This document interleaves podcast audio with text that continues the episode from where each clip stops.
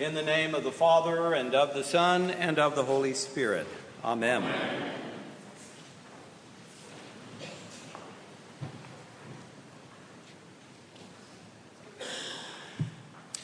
In our gospel passage, we are going back in time, back to the time of the Last Supper.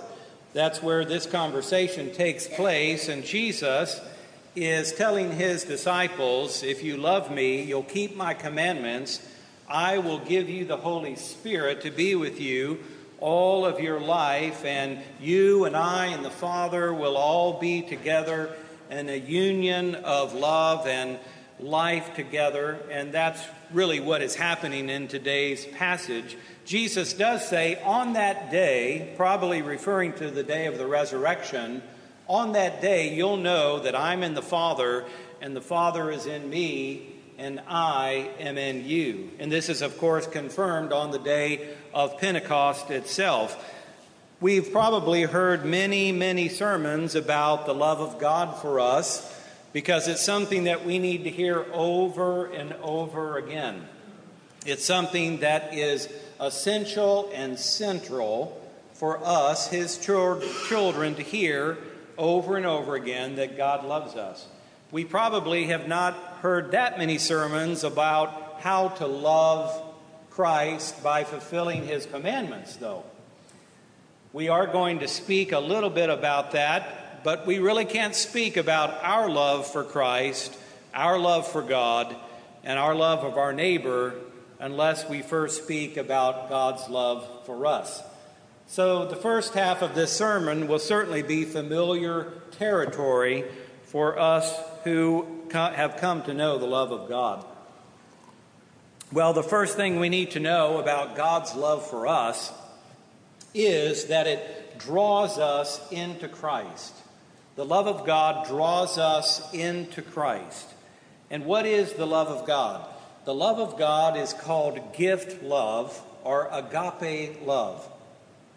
Part of the problem in the English language is we just have one word for love, basically, and we use it indiscriminately. We say, I love Rocky Road ice cream because it gives us pleasure and we want to consume it and eat it as fast as we can. But we use the same word to say that we love our children or that we love our spouse or that we love God and certainly we don't mean the same thing. The Greek language has four words for love.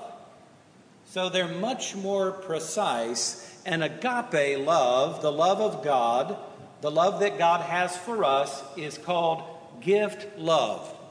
That's what C.S. Lewis came up and coined this phrase, gift love, because it doesn't arise out of any need in God.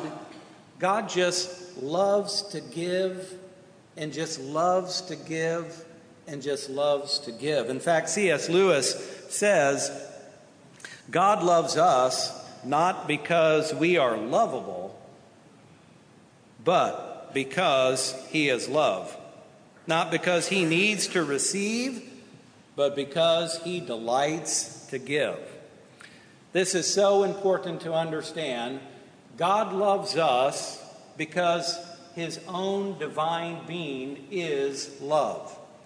And he loves us on our very best day, and he loves us with this gift love on our worst day, and he loves us with the same love every day in between.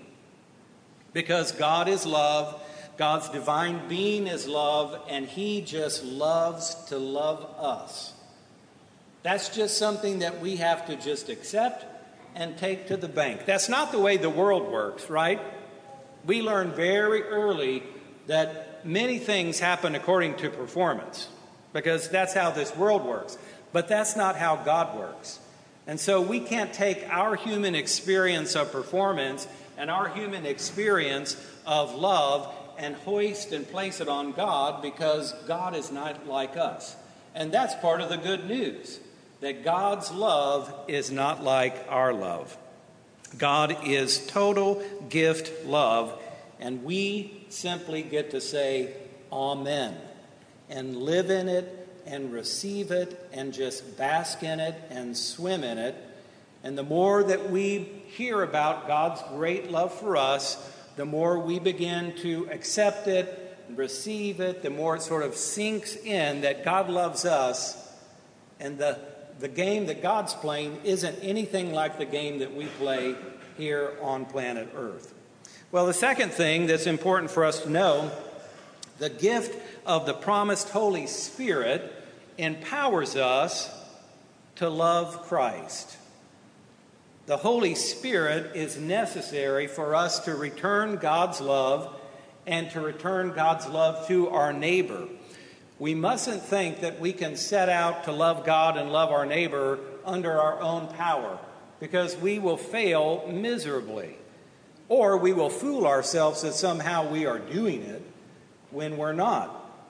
There's a great story about some Catholic schoolboys you might call them naughty Catholic schoolboys. They were in the back of the church and they were cutting up, they were telling dirty jokes.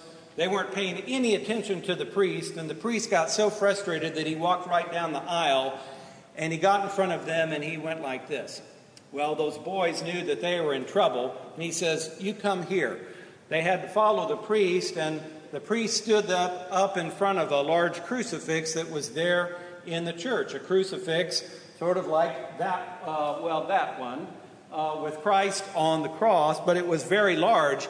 And the priest said to these boys, he says, I have a challenge for you.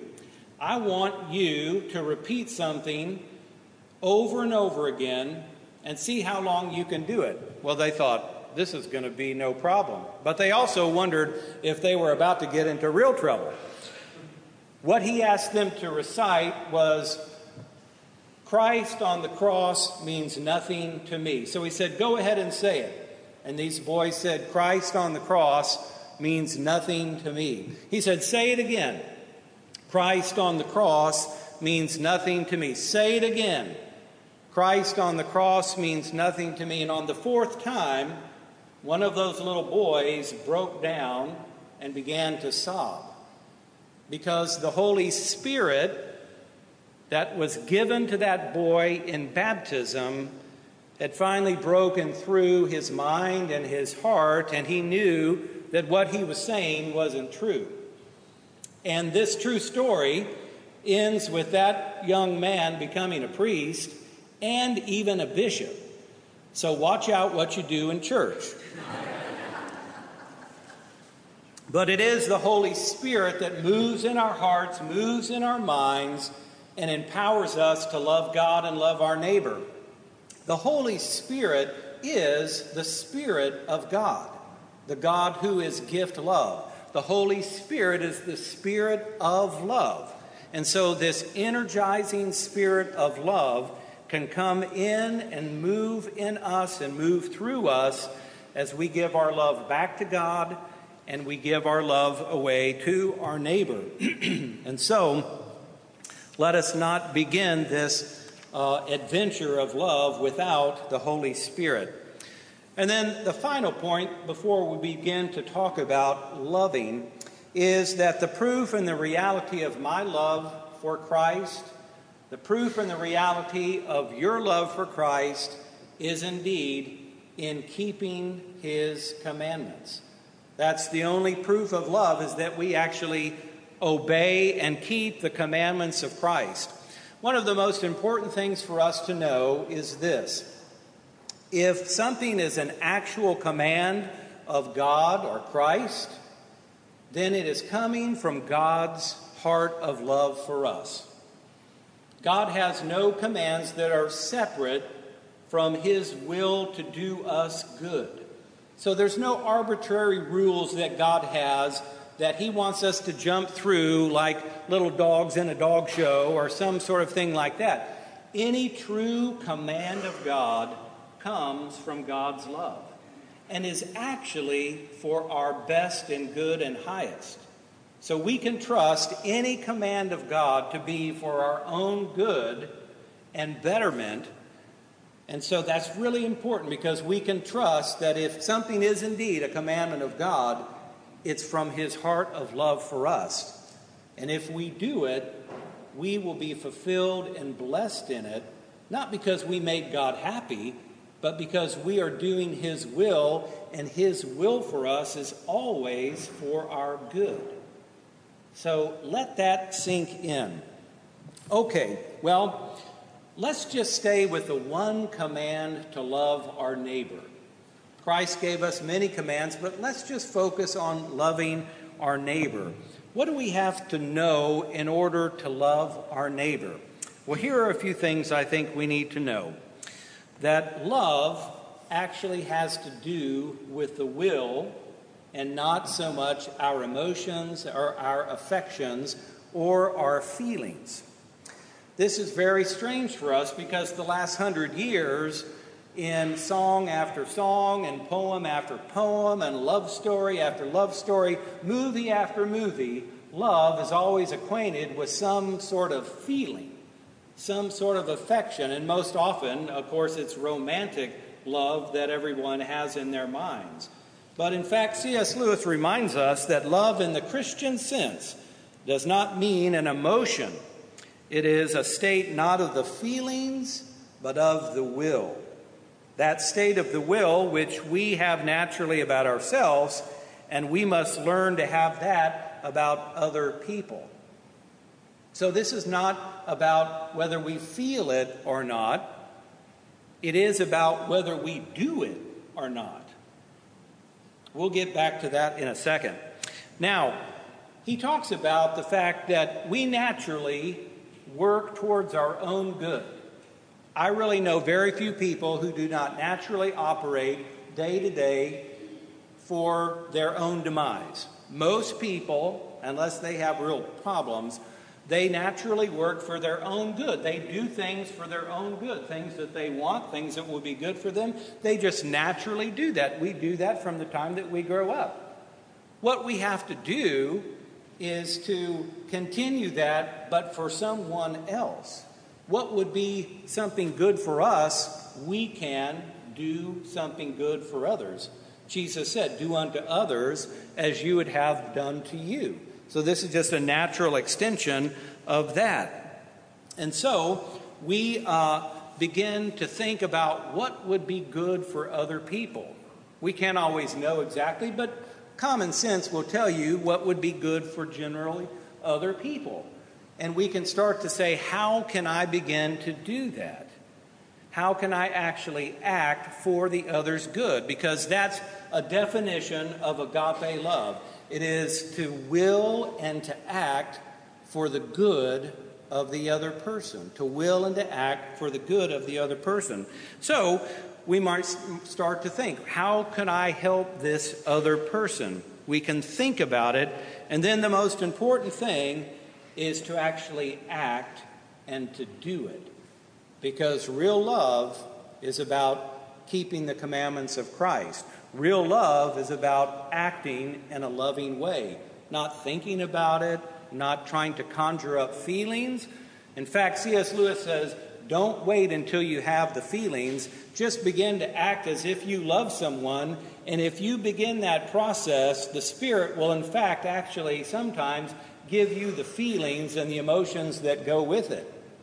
But again, the most important thing is the act itself of love, not the feelings. Last week, for some reason, I don't do this every Sunday, but last week, as I was driving here early in the morning, I came and I got off on Echo Lane and I went under the underpass, came around, and of course, I see the bundle uh, of a person or two underneath the bridge.